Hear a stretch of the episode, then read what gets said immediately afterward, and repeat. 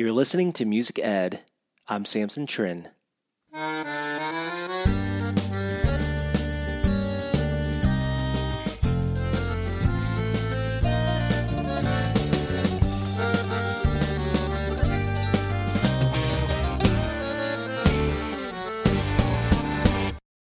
In this new episode of Music Ed, we will continue with part two of my final graduate studies project retitled The Educational Processes of Independent Authors in Elementary General Music Education.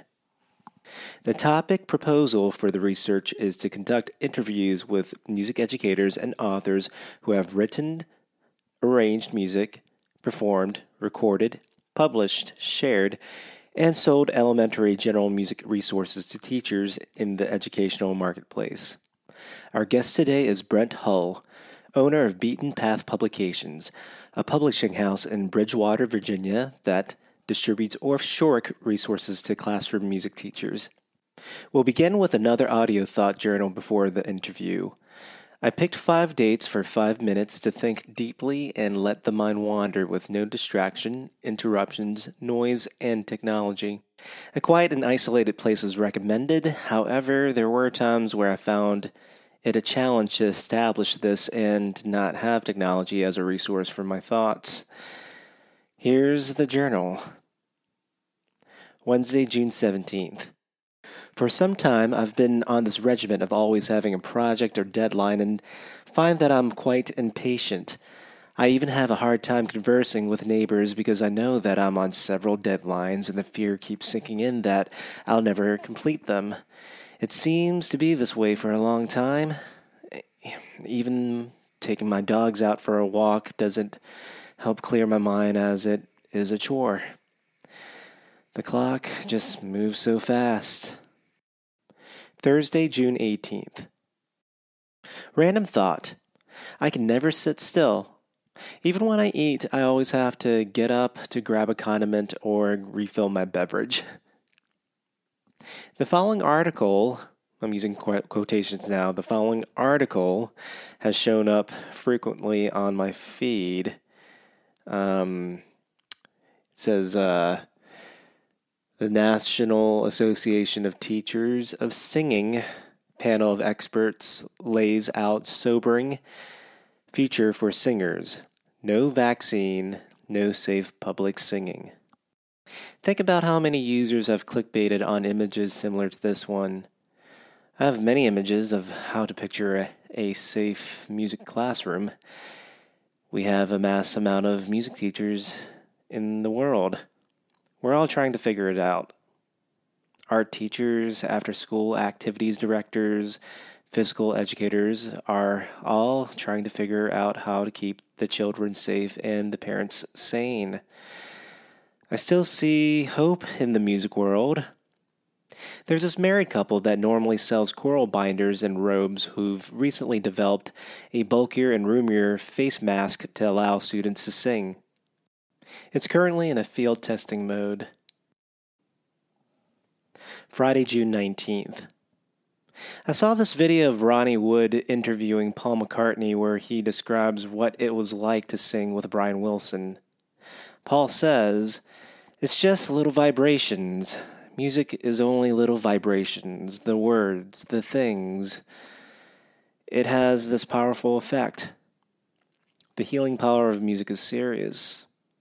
Well, he is a Beatle. Saturday, June 20th. Trying to adjust my acceptance for the news that I'll be teaching music in grade level classrooms at the lower school because our upper school will need rooms in the arts building to accommodate social distancing practices. It's like an episode from Glee. I'm currently looking for music carts, specifically one that holds ukuleles. I'm also considering to sharing the lower school cafeteria with my art teacher because music is going to be loud since most of the instruction will involve playing instruments. I don't want all of the classroom teachers to hate me from the creative masterpieces that the students are piling together. Sunday, June 21st. The adult life gets in the way of reaching out to the ones that you think will always be around. I got word that my dear family member, Bill Scott, passed away on Saturday night. He's not a friend, he was more of an uncle and arguably a second father. He was Corporal William L. Scott, who served in the Vietnam War and later became a carpenter. I remember most of my introduction to American music came from Bill. He would always sing Bad Bad Leroy Brown, Hey Good Lookin', and I Saw the Light. I took out a scrapbook that he gave me a year ago.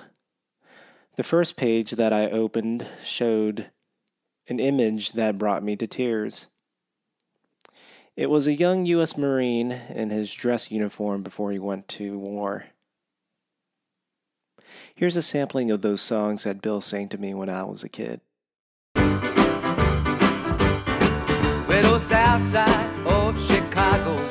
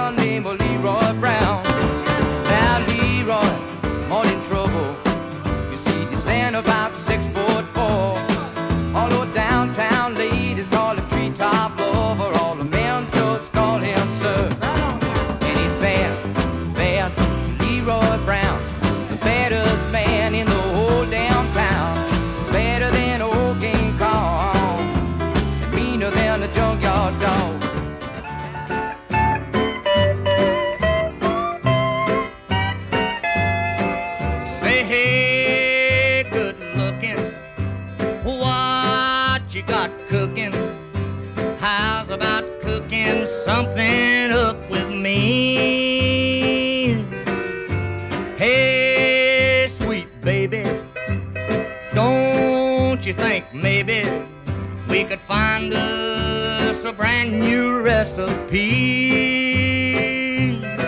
I got a hot rod Ford and a two dollar bill, and I know a spot right over the hill. There's soda pop and the dancing spree. So if you wanna have fun, come along with me.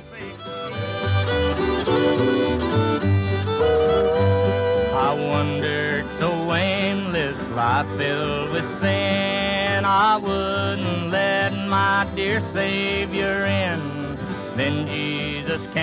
like a stranger in the night.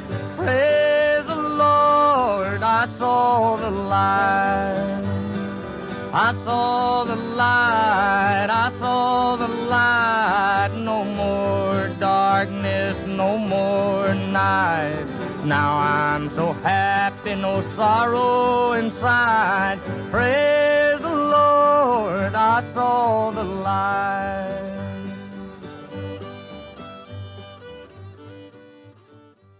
Here's my interview with Brent Hull, conducted on June 12, 2020.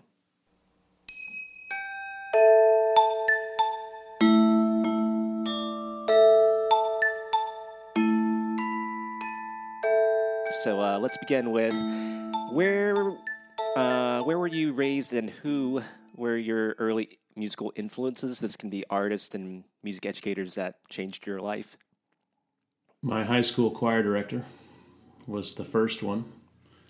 Uh, actually, sorry, second one. The first one was my uh, youth choir director in 10th grade. And up till 10th grade, I had resisted uh, my musical talent pretty cleverly. I knew I had it, you know, I knew I was talented. My parents all knew, but it was part of the rebellion thing as a teenager. And when my brother, my older brother, was the one who joined all the choirs, he was the singer. And as long as he was in the choir, I said, okay, I'm just going to do my own thing. You know, little brother has to do his ah. own, be independent. Mm. So as soon as he graduated, I joined the high school choir. Was he like two and years above you? My, he's two years above me. Yeah. Oh, wow, okay. Mm-hmm. So I was I was uh, joined as a junior um, in high school, and uh, by my senior year, um, I had been selected to sing one of the solos in the Messiah. I was a baritone, you know, so it was the refiner's fire. You remember that? And I remember sitting there in one of the final performances of the Messiah, thinking, just listening to the the organist play, you know, one of the Pascal, one of the you know pastorals in between pieces. You know, we're all just sitting there, and I had just gone through this intense solo exercise of I had to you know get all stirred up and sing this thing with refiner's fire. And I sat down and I went, like that. And there, this pastoral came on, and I began to listen to it, you know. And as a as a composer now, and a teacher, and someone who listens intently to music uh, in detail, I realized looking back that was probably my first uh, chance that I had to listen in detail to music. And very shortly after that, I told my high school choir director I was going to major in music. I was a terrible pianist. I had I had ignored all my musical training up to that point. I went and did an interview with uh, Professor Philip Trout, who became another mentor. And he asked me a couple of questions, and one, the one that I remember was, "Can you imagine a keyboard? Just uh, visualize it. You know, can you Yeah. visualize, Yeah. imagine? Uh, and if you if you can imagine a keyboard, then can you imagine the sounds of the keys if you were pushed, you know, in your imagination? Yeah. And I went, I looked at him and said, "Can't everybody?" That's the best answer. And and, and he looked he looked back at me and said, "Uh huh, okay, well." yeah. Um, and at that point, he said he he knew my background, and I'm talking about Bridgewater College. Yep. Little liberal arts institution in the Shenandoah Valley. At that time, had about a thousand students. Had a department of music, and I was a member of the freshman class that had twelve kids in it. Of the twelve kids, only about six of us graduated in Wow. music. Yeah, music education was the only only thing they offered. Uh, they had a organ performance degree and a church music degree, I think. But as far as my college experience in music, it was, you know, very basic. So, Um, flashing back to um, your two choral directors, were they uh, male directors or female Yes. directors? Both male directors. The first one was uh, Okay. was Diane Huffman. She was, you know, female, but she was sweet. You know, one of those that that had everybody, you know, wrapped around her little finger. She was so um, uh, charismatic. You know, she could just. I mean, we're talking. She was. This was youth choir, so we're talking everything from eighth grade to seniors. And we had a pretty good youth choir, and then my the two later ones were men. I don't attribute any particular significance to that. it's just who was there. So you talked about um, your undergrad briefly about your undergrad experience at uh, Bridgewater. Can you continue on with like uh, your musical path, such as your first and main instrument, and also um, talk about your graduate studies at James Madison University? Because that seems just looking at your bio, it seems like that was where majority of the music ki- kicked in. Yeah. Yeah. Um, so I was mostly a vocalist. I was in a f- uh, a Peter Paul and Mary folk style guitar group. Nice. I was in a jazz band. I was in a jazz combo. I was in every choral ensemble and instrumental ensemble on campus. I played all the bass instruments. Um, and all the, we had all the methods classes like woodwinds. I would play the bass clarinet. In brass, I would play the tuba. In strings, I would play the bass. And I sang bass in the choir. I was like little Johnny So all, all, all, all about the bottom, but the foundation though. It's all about the bottom, yeah. Yeah. One of Carl Orff's great uh, great pieces of advice is you Uh-huh. got to have a good base. You got to have Oh, a good love that. foundation. It's so well, it's biblical, you know. It's biblical. Build your house on a, on the rock, Yep. you know. yep. So uh, anyway, that that was my main uh, emphasis in college was um, preparing to teach, and even that I was a little bit reluctant because I was having so much fun with the instrumental stuff and Yeah. the, and the ensembles. It was the Uh-huh. ensembles, instrumental and vocal. Uh, I love to play all the instruments. Is that And it took me a while to get- Yeah. Well, no, no, no, no. That's a whole different. Insp- that's a whole that. nother I'll- I'll story. get you that, get into yeah. that. You, yeah, please do, please Yeah, do. That's that's fun. That's a fun story. Yeah. But um, uh, basically, uh, my college career was a growing uh, foreboding sense of foreboding that all this was going to go away and how was I going to get a job, you know. Yeah. So I finally came around and said, okay, I'll be a teacher and got into the music education. Um, and I went to a workshop on a Saturday morning. Uh, professor Cliff Pritchett was our music education uh, professor. And he had met uh, Konnie Saliba at some workshop or conference somewhere. And I have no clue how that happened. Anyway, he invited her to Bridgewater College and this was uh, uh, in 72 maybe. And i think uh, the best of my recollection it's somewhere but it's right around 72 or 73 all right. She came and did a workshop an orff workshop and i'd never seen such incredible stuff in my life. You, you know what it's all all about. Uh, that's what turned me to wanting to teach. All of a sudden i thought well, I can do that. That's cool. That's fun. Okay, so that got me just as excited in the teaching thing as I had been excited to be in the ensembles. But it also had this this cool uh, pot of gold at the end of that rainbow. Uh, it was a job. so I went to my girlfriend and I proposed. We got married. I got a teaching job in Augusta County, and 33 years later, I retired, and that's that. Yeah. Course, a lot of stuff happened in that in that from the time I graduated. So it's like uh, that set me on my path. I really like how you were describing how um, what really uh, influenced you first. Well, you know, you have Orff, and then you have the ensemble part of it. You have the singing part of it. But at the end, you said you have a job. That's it. But I love how that's first, then the job, because as artists, we heart, we don't realize the currency part until it's like, oh yeah. but uh, um, uh, so. uh, Yeah. I was gonna say uh, I'm fascinated on how you established the general music atmosphere in your in a middle school setting. Um, and you already discussed uh, briefly discussed how you entered uh, teaching elementary and middle school music and choir. But um, also, since band and choir are usually separate uh, classes in middle school, how did you combine the two worlds by forming Orff ensembles and general music classes? After that first experience with Konnie Saliba, which Uh-huh. ti- which really piqued my interest, I waited until after I got my master's degree at JMU in music ed.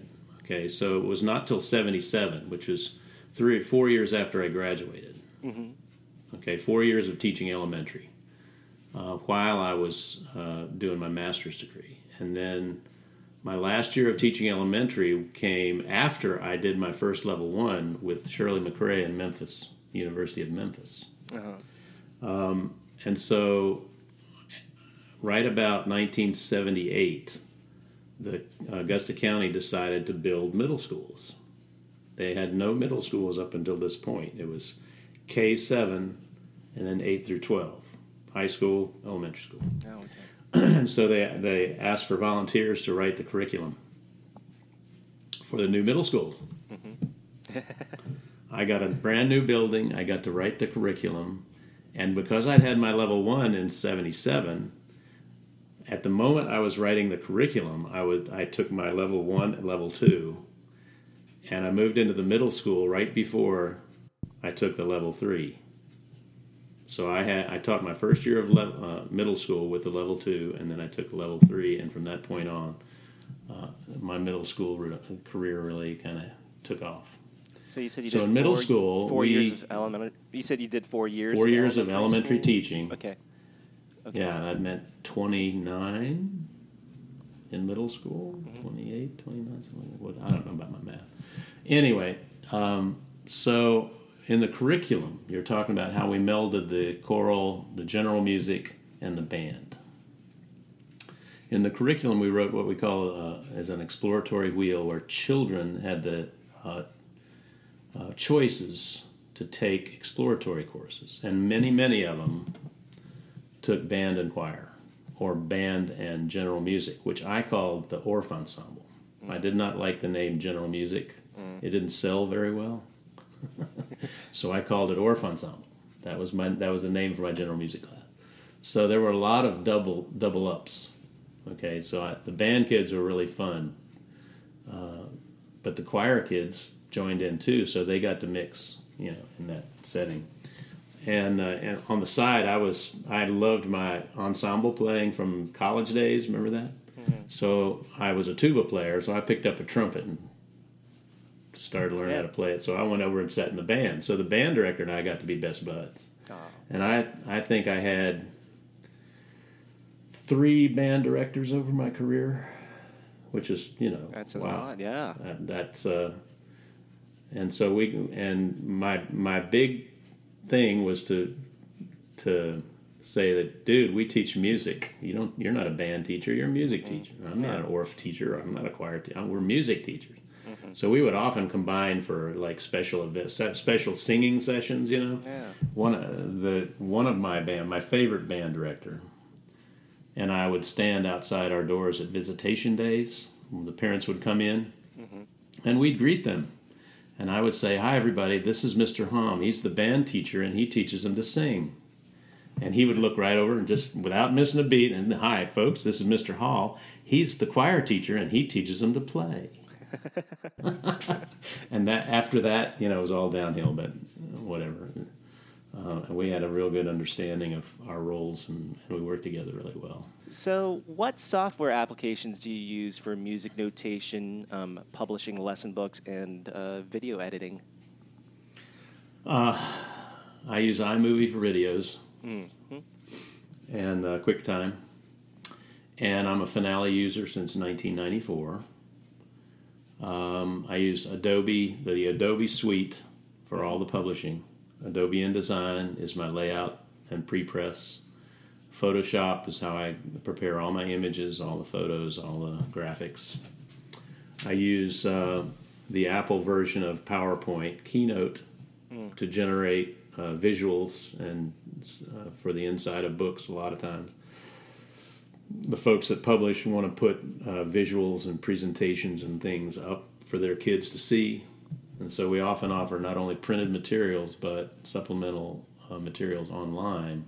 Folks can download them and do what they wish with them. You know, they can. Uh, of- we'll often include the full score of the piece in a se- so they can print out a separate page, um, so they can have that on their music stand or stick it on the piano or something.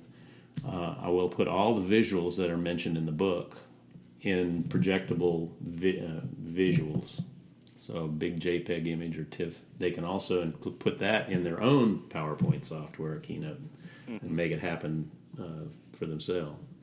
So that that has gotten a lot of positive feedback as far as uh, what people like in the publications. We also prepare um, electronic books. So I send them out as interactive PDFs, which are kind of fun because you know the table of contents becomes live, and you can go right straight to the piece just by hitting the number, and all the hyperlinks are active. So if you want to point folks to a website, or if you want to point them to a, a resource externally, you put the link in there, and boom, they're they're right there with it. Is that like And an then we- EPUB, then we- EPUB sorry? format? I'm sorry. Is that is that like an EPUB format or like? no, uh, we also do that. okay, It's uh-huh. uh, two. I send out two versions, and it's one is the interactive PDF, and the other one is EPUB 3.0. Mm-hmm. Um, and some of the books have audio, like Paul's book. You mentioned Paul Bateman. Mm-hmm. Um, his his marimba book. Uh, if you get the EPUB version, Yeah. Cooking with Marimbas, yeah. Mm-hmm. Um, if you get the ebook, then you there's a link on each page, a play button, and you can just hit the play button. you got it up on your iPad or your laptop, and away you go. You can see it, hear it, um, right there. And because it's an ebook, you can actually project it. So if he ever wanted to use it in a workshop, just throw it up on the screen and say, "Here you go, people, play this." Man, So, I'm not yeah, the, that- I can't say that I'm the only tech guy. I mean, I always look at your websites and just steal it from your ideas because it's like, wow, he's really ahead of the game. but uh, cool. So, um, what was I going to put down? Okay, so uh, this is like a reference. Um, authors Clark and Phillips from the text Inside Book Publishing state that the larger the giant publishers become, the more niches they leave open for smaller publishers to exploit. Exploit, and small publishers must work hard at choosing and marketing their titles carefully. Uh, what are the creative and um, administrative processes to operate your publishing house, Beaten Path Publications? wow, that's a big one. Bet, Basically, yeah. who gets to publish, right? And what? So uh, we started our effort um, because I was networking with a lot of Orff people uh, at courses in the summer, summer courses, and at national conferences. And in the course of that networking and learning to know people, I realized that there is a lot of good material that these folks generated for themselves that uh, pretty much all of us wondered oh, wonder how we could you know is is this could this be shared you know Did, are you guys interested in what and this idea that oh yeah that was great. You should do more of that. Um, and this and in the circles that I ran in it was like I was in the master class for offshore so that all the level three plus teachers would show up. And by the time you get that level of experience, you know, you're like 10 to 12 years into your, your teaching career and you've done summertime professional development that whole time. You know, you're, you, you're, you're a very, very professional and a very competent uh, teacher at that point. And in the Orff business, you know, we encourage all of our students to create their own materials. You said that the ten-year span of you um, being in, well, like you have your meetups with your level three people who have done level three in the past. I would assume that you've got y'all have you guys just accumulated so many lessons and so many songs that I'm just guessing that y'all just came together and said, why not? Let's just throw it all Well, in. I mean, Michael Nichols and I decided to publish um, our our pieces and try it out. So Mm-hmm. that was 1993, um, and mostly it was published Michael's church music for children, and uh, so that's kind of the first publications we put together. And we started with print, getting ready for a physical printing press, and you had to get runs of a 1000 and then they would say you got a this costs like a buck, but if you throw another uh, thousand in there, we'll give them to you for twenty five cents a piece. You know, because once you get the printers, the rollers, and the ink all set up, it's really cheap. Um, and that went on until the digital age. And I've still got boxes of books in the garage from that that, that period of time from some authors. Um, so anyway, we're going to have a bargain basement yard sale at some yeah, point yeah. Hope and, so. and yeah, just really push those out of the garage. Gotcha. Then the Uh, digital age came about, um, and I began to add more. So it really wasn't until about 2003. The book that you held up was 2002, I think. Um, and right about then, Kris Judah Lauder came to uh, JMU to teach a level course. And she looked at us at dinner one time after looking through Michael's books and my book and said, I want you guys to do my hand drum book. And that was her first publication. And you know how famous Chris is in the Orff world. She is former president of the AOSA, has done level courses for 30 years, um, t- now teaches master classes, and is still a good friend. And she did three drumming books with us, four drumming books with us There's Kenya and Conga. one book on the right? modes. Yeah. Yeah, Kenya Conga, to drum hand drums on the move, and then she did one on called in the mode, in the modes, and she's thinking of another one right now uh, I said, "Why don't you write your master class? Write to me a, a little book about what your view of this whole Orff thing, where you are at in the Orff movement. You know, let's let's hear it because uh, Chris is that second, that third generation from Carl Orff. Uh-huh. It's Orff and Keetman and Whitehop. And then the second generation, the next generation is Saliba, um, Doreen Hall, uh, you know, all, all that generation who were our teachers. And then we're the third generation. Kris is my generation. So each generation needs to tell a story. So that's what we're kind of working on now. I'm getting these folks of fellow third generationers. Now that doesn't mean it's solely that. I've got some some brand new ten year teachers who are just starting out, who are like uh, the fourth and fifth generation teachers, and those guys uh, need to be heard as well.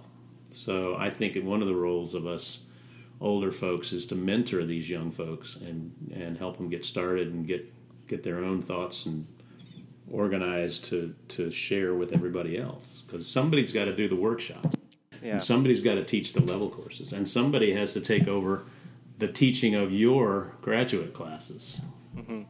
which is probably where you're going with your preparation sounds like Yeah. and at some at some point, the students become the teachers. So I try to dedicate pretty much what I've, what I've got left as far as a professional career to that enterprise. So I'd like to share with you my fifth graders performing uh, your composition "TikTok Shock" from your book ensemble, and also like um, just let's talk about this. And Okay. um, yeah, so let me just pull this up.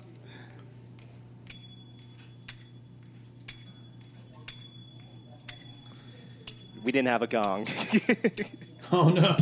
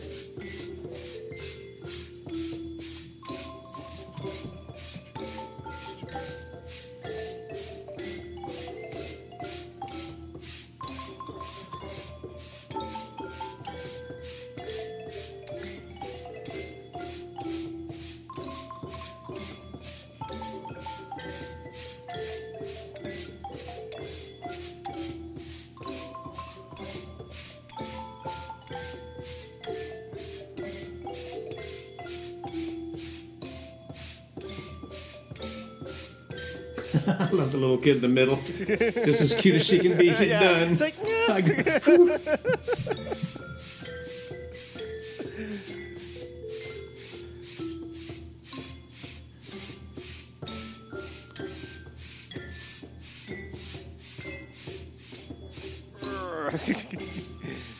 hey, don't worry. yeah, thanks.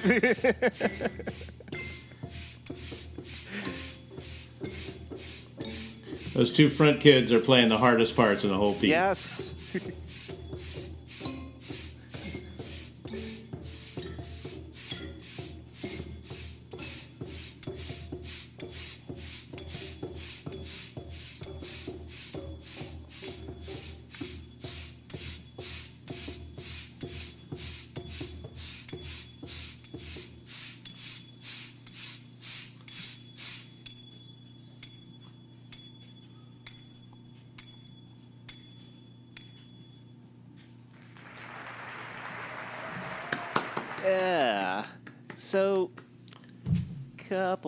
about that screen sharing. Stop. Good. Um, yeah, like uh, the one kid on the uh, the Tubano. Um, you know, it was one of those situations where uh, trying to give him any instrument possible that could work, and that seemed to be the best one for him. But Hey, he couldn't was let- awesome. Look, look, looking at the score, it's just straight up eighth notes. Couldn't do that. I was like, you know what? Just let's go Yeah. with the straight up tick tick tick tick. That's tick what you do, man. Yeah, yeah, and uh, That's why we train you up so you can adapt everything for your own kids. That that's a big uh, big part of it. Yep, yep, yep, yep. But um, so how did uh this one come about? You, se- you seem pretty passionate about uh this one, and uh, what's the story of this? And so you said within, I'm, I'm kind of off going off tangent here, but like for so for InDesign, w- would you create a graphic like this or uh, that graphic um, see, was generated in Photoshop. Bergen white, Bergen white. Bergen Uh, White. She showed me um, uh, one of, a kid's drawing, Oh, okay. and she had actually copied a painting that was hanging in her uh, in her house, maybe or at school. So you know, I'm expecting the copyright police to show up at my door at any moment. No, I'm not. but anyway, she it was a it was a pencil a colored pencil drawing. Okay, Yeah. uh, and you can imagine what that's like. So I thought, oh, that you know, that's an ensemble. That, those ki- those figures are all holding hands. They're all connected. Perfect image for an ensemble. Uh-huh. And so I put it in Photoshop, and my niece. I mean, this is the early days, okay? So I didn't know anything about Photoshop. I was doing Photoshop Essential, whatever the the dumbed down version. Mm-hmm. But she was an art major, and she's visiting. And I said, Robin, come here and, and show me some stuff. And she showed me how to color in all of the all of the. So I basically traced over Yeah. the image that the child had made and generated that image with the bright, you know, the bright colors. And then just threw little scraps of paper all around the little little shapes around the outside. And that's it. You know, Photoshop, you generate your image, you import it into the InDesign, you you size it up, and away you go. So that that's the story of the cover. Did you want to hear uh, the story about the inside?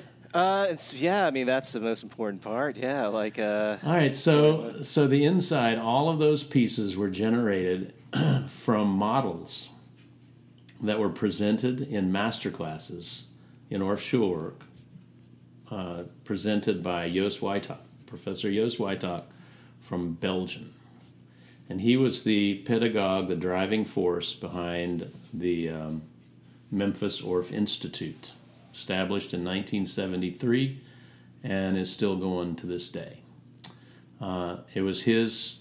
Uh, he was the pedagogue. He's the one who who created the levels program and the techniques for composition and pres- it was his basically his idea that he came in and then but one of the precepts of that approach that he he really required was yeah it's all about the teacher presenting models for you to adapt assimilate and expand on okay?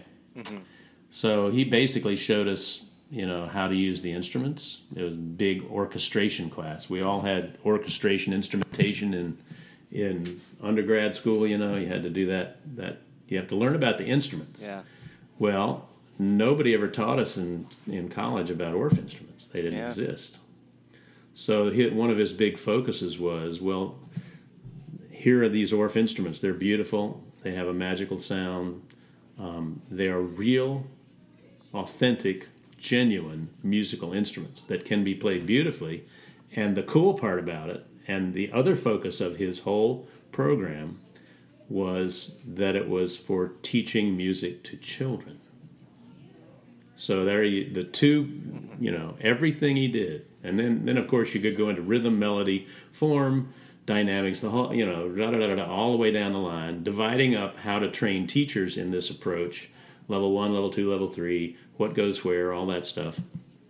Um, it was really uh, it was really coming into focus right around the time that I started. From 73 to 79 was the was really the time frame that he was uh, uh, developing this whole thing. In 79 I, I did my first level 3 and masterclass. And then um, I kept going back 81, 83, 85, every other year to a master class. 81, I did, I repeated the uh, level three, did two level threes.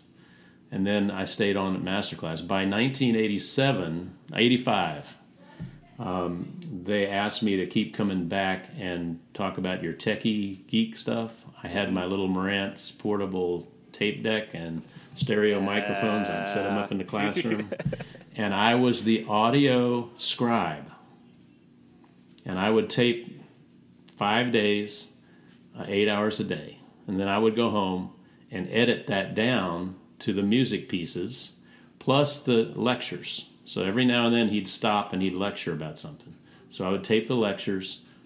He called them seminars. Um, and then I would I would edit each piece. You know, he he would here's this model, let's all play it. Here's this model, let's all play it. Here's this model, let's all play it. Um, so that was my role for 85, 87, 89, 91, 93, and 95. I quit That's a lot of 95. tape, right? That I can't. That's that- a lot of tape. And when you Yeah. edit it together, is it just cutting it and just? I, it was a cassette. out? It was a cassette player. Oh, okay, so you and I can my- just. Yeah, Yeah, just push- go back and forth. I had a double a, double cassette. Okay, I'm, I'm I just had the imagining master these one big side reels of the- tape. No, no, it was all on cassette. okay, Remember But still, cassettes? a you lot- remember ab- cassettes? absolutely. That's where what I started off listening to. But like, Amen, I mean, amen. I mean, yeah, still have t- tapes to this day. Still have tapes to this All day. right. So, in Yeah. the course of that uh, 17 summer uh, period that I worked at Memphis University, um, my first publication was in 2002, which was seven years after I quit going to Memphis. And I just thought, you know, and I'd had so much fun in middle school up to that point. You know, I'm, I'm in my last five years of my teaching career now, at 2002. And I thought, okay, it's time to share. I mean, I, me and Brahms were late to the game. I mean, there I am, 50, 52 years old, and I'm going to write my first book. so um, I decided to um, create model orchestrations based on some of Jos's favorite models. So he loved to do, talking about TikTok shock, he always did with us a chaconne. He did one every year. They were all different. It's a thing, it's a perfect, he would call them layered melodic ostinati. Hmm. Okay? And a lot of times he would use that descending fifth bass, descending fourth, that Pachelbel bass. Mm-hmm. Sometimes it would be the descending Phrygian tetrachord. Da, da, da, da, da, da, da, da, dun. You know, make it into something. But that descended, that was another very common one, you know. Bach loved that one. And so did Procol Harum. Whiter Shade of Pale. And and Ray Charles hit the road jack. That's a good one. That's a descending Phrygian tetrachord. Mm, yeah, hit the road Yeah. jack. Yeah, Yeah, that's it. yeah, yeah. So that's that's it. And the uh, the TikTok shock is a chaconne with the with the Pachelbel bass.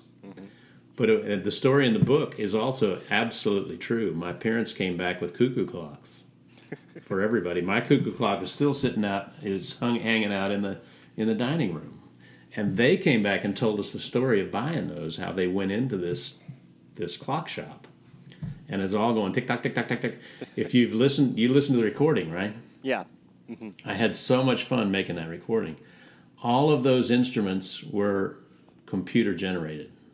Oh, Yeah. even um, No, nothing was live on that CD. And and talking to me and my recording guy, he had all of the, the samples and all of the the stuff. He he was the high tech dude, and it was me just going, oh yeah, let's have some of that. Let's put that in there, and let's do this, and let's do that. Oh, cool. And, I mean, it was just like a kid in a candy shop. Yeah, at that yeah. point. And I, ju- I really just wanted to provide a CD so that folks you could kind of hear the finished product if they wanted to go that direction. And then oh, everybody, helps. as you did, mm-hmm. as you did, you you adapt everything. And I've had so many people come to me and say, and, and we did this and we did that and we added this part and this part. And that. Just yesterday, one of my level three students inquired on on Messenger, what was that? What was that theme and variations we did in level three?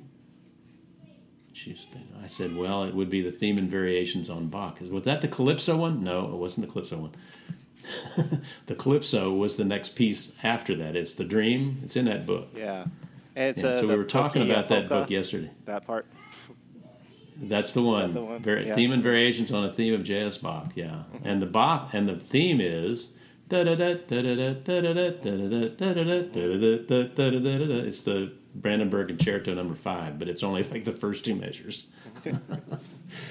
Whatever. So it's like, uh, so Yost would do do that in his classes, and then it I came home and I said, "Well, that's kind of fun. I'm pretty smart. Let's let's just pick a theme." The theme came about because of a summer course that I taught uh, in Augusta County all those years, a combination of five art groups. So we had an art teacher, a movement, a dance teacher, uh, a music teacher, a drama teacher, and we would combine our efforts. And so one year we did Bach. What do you need? Piece of paper. Pizza blank, or it can be on one side. Blank. Blank. All right. Here you go. We have grandchildren here, and son, and Yeah. everybody. They they volunteered to leave me alone, except for that little moment. All right, where was I? We went into theme and variations of The James theme and Bond variations. Oh, the summer teacher- the summer course. Yeah. yeah, the summer course. Anyway, the theme was that year for music was theme and variations. We did all these things, and we actually generated that those generate we generated those variations in the music classes of that week, that two week set. We did two weeks, and I had the I had all the kids, 150 kids coming through all classes, you know, all age groups and whatever, and we generated our own. And after the thing was over, I put it, I picked out my favorites and polished them up, and that was that. Those variations, each variation was a model of something that I had done. So the one of them, the calliope, is the the Natchez, the riverboat in New Orleans that goes on the. It has a calliope, and you're sitting there waiting. It's going doo dee dee doo dee dee doo that bit. Um, the humoristic one at the end was one that he would often throw in just for fun. It's where you divide the melody into its rhythmic components and then give it to all different instruments to play. And it's very humoristic. And kids always loved that one. They thought that was just s- the coolest thing. Lots of space too. It seems like lots of space and Well, if you think the melody, so you you got ding ding ding boom like that. yeah, I can see how and the it- kids would dig that. Yeah, very. Yeah, and it also well, Yeah. yeah, and they have to listen to each other to get the timing. It's like uh, handbells, you know. You have Yeah. to wait your turn and get it in the right rhythm and all that sort of thing. So So, um, I was going to move on to um, how do you uh, pitch your books to outside retailers such as J.W. Pepper, and do you find that it helps spread the word or bring revenue to your business? so now I I do a, what I call a rollout. I'm getting ready to roll out two new ones. Um, and when I get on a email service uh, that I can do an email blast, and it, it's like Mailchimp is one I use for that. Yep. And I'll I'll put an email, and I have two distribution lists. I have all the folks that have signed up from the website at workshops, at uh, consignment uh, sales, and Orff chapters around the country. Uh, and I've got I don't have that many. I have 286 or seven on that one. Um, then I buy Facebook ads and I buy Twitter ads, and I've I did an Instagram one. Instagram seems to generate a lot of interest, but not much in the way of sales. Mm-hmm. Facebook is the number one. Sorry to say. I mean, we love hate Facebook, right? Yeah. Um, but then I also have a second distribution list to the distributors that I work with around the country. So you know all the the, the there are certain gang of distributors, music distributors, that will accept Orff materials.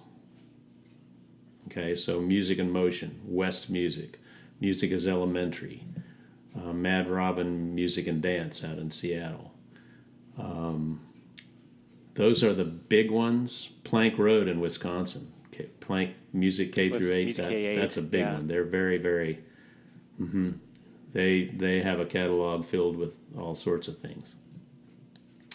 Uh, and I probably left somebody out, but anyway, I send. I, there's probably 19 of those on that list, and the other thing I do is to call up the purchasing folks.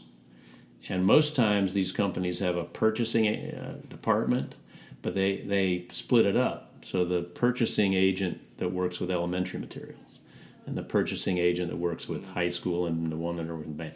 I always learn to know the purchasing agent for elementary school. I call them up, say, "Hey, this is me. I'm a publisher. This is what I do," and they we chat just like we're chatting now. So they know that when they get an email from me, it's going to be what it is. Which, and I tell them it's we are um, we develop Orff Schulwerk materials for elementary, middle school. You know, it is what it is. It's our, as you were Yeah. saying, there is a niche that is left unfilled by the big fellas. And the reason they leave it unfilled is because the total audience, the total possible uh, reach for this approach is around, is between fifteen and twenty thousand people. And JW, JW Pepper is one of our distributors uh, because a lot of people use it. Our our twenty thousand people buy stuff from Pepper, so Yeah. they will do it. But see, Pepper is like the Amazon of music; they don't stock anything. If you order my book from from Pepper, you pay their price and their shipping. They buy it from me. I ship it to them. They ship it to you. and so there you go. But it Yeah. works. It's, that's capitalism. Yeah. It's also why I have a website. Yeah. Those of I try to try to sell folks on get uh, going to the website because they're passing the middleman. But at Yeah. the same time, I love my distributors because now you can get big sales because their distribution network and their websites and their advertising helps me. So it's a Yeah. love win-win Yeah. relationship. Um, so I don't really, when I do ads, I advertise the books and I say available at your favorite music retailer, Gotcha. and they appreciate that. So, um, and I give them, you have to discount your stuff for them too. So the profit margin is not as big, but the bulk sales is huge, so it pays for it. So you have to have a combination of these these um, approaches. So I, uh, that's basically ha- what I do. Getting that started is Yeah. is a huge, a huge effort. Where do you record the tracks for Beatin' Path's resource books that come with um, a lis- listening CD? I, I remember Paul shared a, a tiny story, but I just want to Have you seen his little you. promotional video? Uh, under his his website page or Yeah. uh, and yeah, um, it, it was shot many years ago, right? Because 2011. Now, come on, Yeah. it's not that nine years ago. I guess that that is a lifetime for It's you it's, young it's, it's, people. it's it's without because in the video it, he doesn't have a beard in that video, so that's that's why I'm thinking, oh, cool. Well, he- the Yeah. beard has come and gone with him over the years. Uh, It's Electric Art Studio in beautiful Singers Glen, Virginia, and it's a a, a little. It's a one room studio, uh, and where Paul's actually playing that marimba is the sound room. Has just enough room to probably put three people in there if you squish together. Uh, and getting the marimba in there was interesting. It's a good thing that it disassembles and you can actually bring in all the pieces and put it together in the room. That's what he did uh, with the bass end with the uh, with the Aussie. So yeah, it's a. Uh, uh, I'm very lucky because I learned to know Bart Reardon's his name, and I learned to know him way before I was a publisher. He was a guitarist. He was the in the uh, Lew DeWitt band, which came after the Statler Brothers. If you're a country music fan, you've heard of the Statler Brothers. Um, and all those guys moved over, and Lew DeWitt took it over, and he was he was their traveling band guitar player for a long time. And he also was local and worked in a local music store where I learned to know him. Bought all my electronics from him for years before uh, this happened, and actually played the lead guitar in the Godspell that I was a music director for. So during those times I knew him, he he told me the prog. We talked about the progress on his studio, and he and he found out about my Orff uh, business, and he said, "Brent, you need to bring those instruments up to the studio. We can probably make a nice recording." And you know, one thing followed another, and that was it. So it's a little one-room uh, studio in a beautiful part of the Shenandoah Valley, nestled right up against West Virginia. Uh, and it's a joy to go up there, and it's quiet. And Bart is a really uh, personable fella, and he's very, very creative. If you're if you're back on the website sometime, go to the composer page, look up Bart Reardon, and go down there and check out some of his recordings. There, he, he's doing movie soundtracks and ambiance music now. Oh wow! And and, it, and his first CD was guitar, but he got arthritis in his hands to the point where he can't play anymore. So now he's generating the ambiance style music, um, some really good stuff. So anyway, So, uh, what does Bart? that's uh, long answer to a short question. well, no, no, that's what I want to hear. I mean, d- does Bart use um, Pro Tools or uh, Logic or Cubase when he records your Yes. stuff? Yes, He's gone through everything. Yeah, I think he's, he, he's got Pro Tools going now, but he's had several. He talks to me about his tech, okay, and I could not begin. I mean, he's a, he has a Mac. He has a Mac, uh, the most powerful Mac Pro there is, rebuilt many times. So it's probably a you know a 2012, 2015, but you know all the that the Mac Pro is the one where you can take it apart and plug in stuff yeah. and so he's uh, he's got everything set to that system, and so his synthesizer and his compressors and his this and that and the other thing. Yeah. And he's pretty much told me now, as he's growing old, that dude, when this system breaks down to the point where I can't duct tape it back together, we're done. you know. So Yeah. maybe yeah. maybe it's time for me to be done too. I don't know, but Oh no, not at all, man. That's what keeps us going, and that's what the drive that, that drive keeps us going. Um, I'd like to uh, um, geek out on your website real quick because I I'm, I'm again just a fan of how it's presented. Hold on, let me share the screen Well, good. I appreciate that. again. Oh, good to get good feedback. I don't. Yeah. I don't get a, a lot of folks who. Uh, Well, uh, just observing it, once I, uh, you know, tap on it, one of the first things I, I, I like are these pops up pop-ups, which I think is going to come up pretty soon, or not. Usually, it's pretty good at it. Like, there's always like a something that pops up uh, to the right side, or maybe if I tap on or click on that for your composers, huh? Interesting. But you know what I'm where are talking your about, share right? You- buttons? Share buttons. Yeah, that's what you're talking about, isn't it? They come up on the left, the share buttons, and then the follow It's- buttons on the right. Yeah, and sometimes no, there- there's a share. There they button, are. Right there, there it is.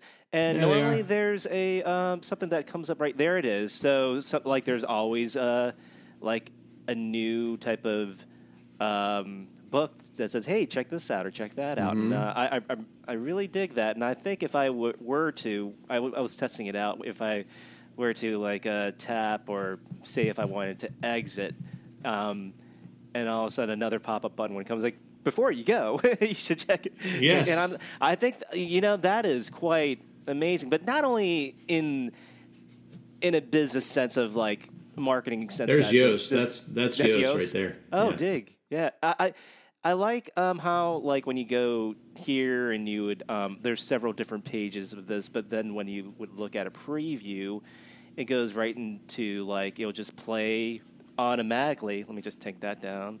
Yeah.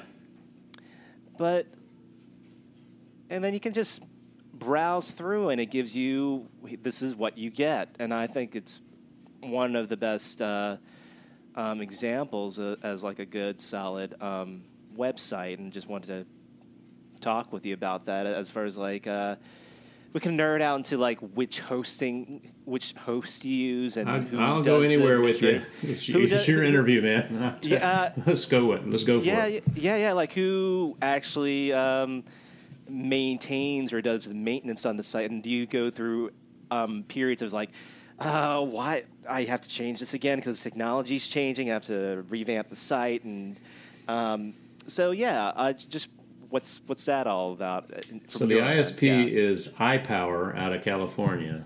Mm-hmm. And I run a green badge on the bottom of every page because it's all wind power generated. The power for that for their servers. Okay. Yeah, very cool. Um, And I am the webmaster. I do all the web work. I've tried to farm it out at certain along the way at certain points, and uh, they the cost. I say, dude, I am doing the website. I am earning all that money that I would pay them to do it. Hmm. So so far, I'm doing okay, and it's like years ago when I had my garden out in the back. I'm into low maintenance gardening. I'm into low maintenance website maintenance. Okay. Um, this particular version of the website is was the big refurb, you know, redo. It went to the shop. It got a complete makeover from what it was before. And this happened after I took an SEO workshop with Jason McDonald out of Stanford University online. And it was a 12 session uh, website critique. And I have to give Jason a lot of kudos because he was real nice about my really crappy website. and this was pre 2012. Uh, it was homemade, it was ancient looking, it had no no tech whatsoever. It was just links and HTML. All right.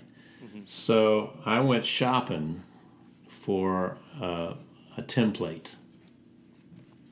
So the one I found, Andreas Viklund.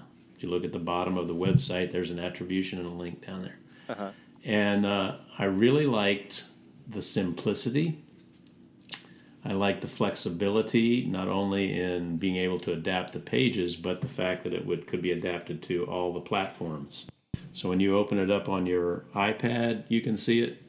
It's really teeny tiny on the phone, mm-hmm. but you can still it still functions. You know, it's okay. Google doesn't like it. It says the links are too small to touch with your finger and blah blah blah blah blah. Mm-hmm. Well, this is how you fix that. on your phone, if you want to Yeah, hit that yeah.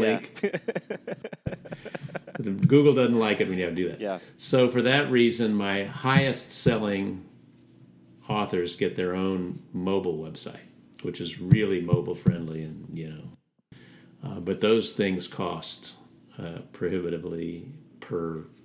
I mean, you got to sell a lot of books to, to justify that. Yeah. So then I had to develop my website like an outline. Here's my landing page. These are my company pages. And then each author gets a subdirectory. So you were showing me Patrick's website. His uh, his subdirectory has a home page. It has a documents page. It has images. It's a place to store all the stuff. Plus a product page for each. I put two products on each page for him. And then you have space where you can put a little audio link. You can listen to some of his tracks. You can go to that preview, which auto plays. Some people think that stinks. Uh, and I have changed my previews for all the new books. Now all I do is put up a PDF, you know, and when you can Yeah. scroll right on through it, uh, it doesn't present itself like a like a, a slideshow. Storybook slideshow. Yeah. Now that storybook slideshow is a lot of work. Oh, I I know. I, so I I'm back to my original preset: Yeah. Low maintenance website. Uh, Okay, so I quit doing that. Now I just I can I can generate a PDF out of InDesign like boom, 30 seconds Yeah. is done. Throw it up there. But I have to edit the preview because I don't want to give them too much. You got to give you got to give away stuff to get people interested so they'll buy it. But also, you add. I see that you also add watermarks too, so they don't. Uh, you know. Yeah, yeah. Totally. That's just part of the off. thing. Yeah. Yeah, Yeah. That yeah. takes time as well. Well, if they do rip it off, people are going to know that it's that I get Yeah. a little, at least a little advertising out of it. Yeah, absolutely. um, so, have you seen professional developments such as attending music conferences gone down? And if yes, um, why are schools unable to fund them? Um, I think of it as kind of like a touring indie musician where the clinicians who have published resources would like to sell them to the participants after the presentation. Um, Paul said he didn't really see that, but I'm, I'm wondering since you've done so many clinics and workshops, what's that from your and especially during the current times that we're in. But like, Um, yeah, So, if any of the folks that write music for us, all those composers on that composer page, if any of them do a workshop, I contact the host of the workshop and offer them a consignment of that person's materials plus some best-selling. I fill a box for them, mm-hmm. and a lot of times the composer, like Paul, has one book, so I I have to fill the box. So I put in a bunch of other related books. So I asked Paul, "What you doing in the workshop?" And he says, "Okay, this is a recorder one." So I throw in all the recorder books plus Paul's book plus a couple mm-hmm. of marimba things because he always mentions them and uh, you know, and the same same thing with all the other folks. Um, so yeah, I try to support uh, that that activity. That's one of the big deals, and I'm I've really lost a lot here in the pandemic because I, there have been no workshops. So I've lost all the consign, shoot, all the sales in the tank right now. Like oh man, I'm getting a couple, two, three, four orders a week online because folks want to buy stuff when they go back, have stuff ready, and yeah, Uh, it started to pick up just a teeny bit, but boy, with no summer courses. See, I used to Yeah. send uh, boxes and boxes of stuff out to West Music because they were a big supporter of Orff, Orff courses. Uh, you you saw the uh, bookstore there at ECU, Yep. all the stuff that West Music sent. Um, and Music in Motion's another big supporter of, of local workshops. And you know, uh, Mad Robin out in Seattle usually travels to all the workshops on the West Coast. You know, she's in Seattle, but she'll go down to as far as LA and uh, have consignment packages for those classes. So, yeah, I, you know, I'm doing the best I can with that yeah, in the Orff business. You know, Yeah, yeah. Now, Paul, bless his heart, I keep trying to say, Paul, you need to go out and do more workshops. yeah. And he he, he Yeah. did talk about that. He was like he's very excited about it. Since I I was actually quite surprised that was his first one, knowing that he's such a brilliant um, educator. I was like, really? Okay. Uh, but it, yeah, but he seemed well. He did mention that uh, this year's VMA, VMEA is going to be online. Um, seems like that's going to be the deal. Um, Yeah. But what what do you see as the biggest challenge for elementary music teachers as schools reopen post COVID? how to adapt the teaching method to the social distancing. How are you going to, and how, what's going to happen to singing? Uh, is that going to uh, change everything with regards to pres- the presentation of musical materials? Is there going to be a lot more listening? Is there going to be, uh, I wonder how playing instruments is going to work. And we always worried about the recorder, Oh, you yeah. know, trying to keep those sanitized. So, yeah, I, I'm. Uh, I'm very sympathetic to the teacher's plight, uh, trying to get it back. And I'm looking at all the Beatin' Path materials that we're publishing. Um, do these support what they're trying to do uh, as they adapt to the new to the new world? Um, and I'm really, you know, grasping at straws. You know, I'm trying to Yeah. stay up with what's happening online, uh, how teachers are working online, what kind of materials can I uh, help them with, well, how can they be supported, you know. Um, so pretty much it, everybody's got videos to go in with their book now, for example. Yeah. So uh, one of the books I just published kind of uh, I wonder about it is a uh, singing active singing activities for children. Yeah. What good is that going to be in a pandemic? I wonder. Going to release it anyway because uh, Yeah. it can be adapted pretty easily to one-on-one uh, techniques, and it can be adapted pretty easily to what we're doing now. You know, the teacher can be here at home, and the student can be in there in the living room, and you can do the movement and the singing together. Yeah. oh, that's wonderful, man. And Um, So that's uh, kind of where that that's going. There's there are also the typical group uh, activities the, and with Orff arrangements and stuff. The book was was pretty much done before the pandemic hit. But uh, as it went on, I said, okay, this is really great. We got the videos. It's really great that that folks can sign up and do individual classes with you uh, for their singing and so forth. So yeah, um, I, the level of concern is great. Everybody that I've talked to is like, uh, now, are we gonna what when you're publishing? Now we have to keep in our mind, how are you going to be able to present this in the new environment that you're going to find yourself in? Yeah, big. It's a big deal.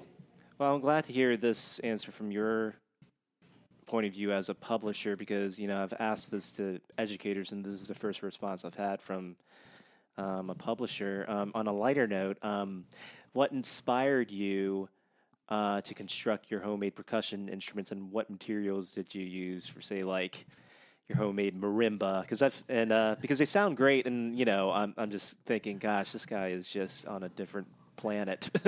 I am. Uh, Yeah. Well, you you know enough of my background to know I was really interested in learning how to play all the instruments. So yeah, I and I and the Orff conferences, the Orff conferences are a huge inspiration. And uh, so in 1997, Walt Hampton showed up with his kids, and they did a lunchtime concert, and I was stunned. Little tiny kids, great big marimbas, and they were cooking. Now oh, cooking in in the sense that their groove they got their groove on you know in time playing just getting it. And all they were doing that zimbabwean marimba style it's layered melodic and harmonic ostinatos. Bing and i went ding and ding and i went ah. Well at the same conference Jon Madin and Christopher Maubach showed up. And john had come two weeks early and had made several marimbas with a local teacher there in seattle and he brought them to the workshop. Brand new freshly made shellac was you could still smell it you know on the bars and stuff. And they together presented a workshop. And chris christopher was the dance guy and john was the music guy. So john would teach us the tunes chris would teach us the dance we'd put it together and play. And then john and chris together gave a presentation about where those instruments in that session came from that was my first experience with john in 1998, the music supervisor in Augusta County came to me and said, "What do you want to do in your summer session? You know, the, remember the one with the five teachers, mm-hmm.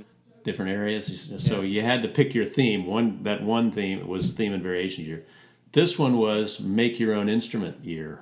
oh, Yeah. So for two weeks, it was a two week set in one school, and then a two week set in another school, and a second music teacher did the third school. So I did two weeks and then two weeks. And that summer we built six Aussie marimbas and three bass marimbas. So the, the, the supervisor came and said, What do you want to do? I said, ah, I do. I want to build marimbas and musical instruments. And we made, there's another book that John has put out called Make Your Own Wacky Instruments. oh, So I got in that book, and there are uh, boom pipes and aggie boings and ring shakers and all kind of stuff. And for the little kids, it's duct tape and uh, this this corrugated hose. It's about an inch, you know. It's just pipe, plumbing stuff. Put it together with duct tape, but you throw some beads down in there. You get a, a, a, a tube, a wrapping paper tube, a long cardboard tube, and you tape up the ends. Put beans in it, tape up the ends. You got a rain stick. If you put toothpicks through it, now it makes the rain stick go. You know, you make your own rain sticks. So we made rain sticks and this stuff, but the marimbas was the coolest thing, and we got them all done. And boy, those first marimbas, they were hard. I had to have a carpenter come in and help me finish them up. But then, you know, it's always trial and, and error. I ended up play, making 12 marimbas for the three middle schools in Augusta County. Wow. And then when I retired, I started doing artist in residence uh, workshops out in uh, up and down the East Coast and as far west as New Mexico. I went to New Mexico last March and helped the guy build from scratch, going by going to the lumberyard, picking out the wood, taking it to the high school shop, cutting the piece, you know, from scratch. Uh, we made him a, a Aussie and a, and a bass. And so I, I, think I'm up to like 58 instruments now that I've made, helped schools uh-huh. make uh, since since 1998. Uh, Wow. So that's it, man. And uh, well, I mean, uh, you, you, certainly take it above and beyond. Um, as far as like you know, usually when you hear "yeah, make your own instrument," it's, it's usually the shoe box with the rubber band strings. But yeah, like above and beyond. Yeah. And so yeah. Well, um, I was gonna say, um, well, thank you so much for um talking with me and conversing with me. I really dig this uh, conversation piece. And um, all the best, my friend. And uh, have you done and, your uh, level three yet? I signed up for this year, but it got canceled. So I'm hoping to. I yeah, would have I'm, seen I'm, you there. Uh, yeah, I'm really hoping. Um, you know, next year we you hopefully the numbers. We'll come on back. We'll have some yeah. fun. We'll we'll geek out together. yeah, I, I, mean, it's just a shame I haven't had shall class. I, shall I bring before. stuff and we'll make a marimba while during the class? Sure, absolutely. okay. Well, take care of yourself, Brent. All right, man. Thanks so right, much. Take care. You too. Bye. Mm-hmm. Bye. My thanks to Brent Hull for a very insightful interview. Please visit Beatin' Path Publications online. Brent, along with his talented and passionate group of composers, compile original and excellent Orff Schulwerk resources. On the next Music Ed, my guest will be Bethany Johnson, an elementary general music teacher from Loudoun County Public Schools in Virginia, who represents a generation of educators who share new and innovative lessons utilizing technology and social media. My thanks again to Brent Hull for his kindness and wisdom. I'm Samson Trin. Thank you for listening to Music Ed.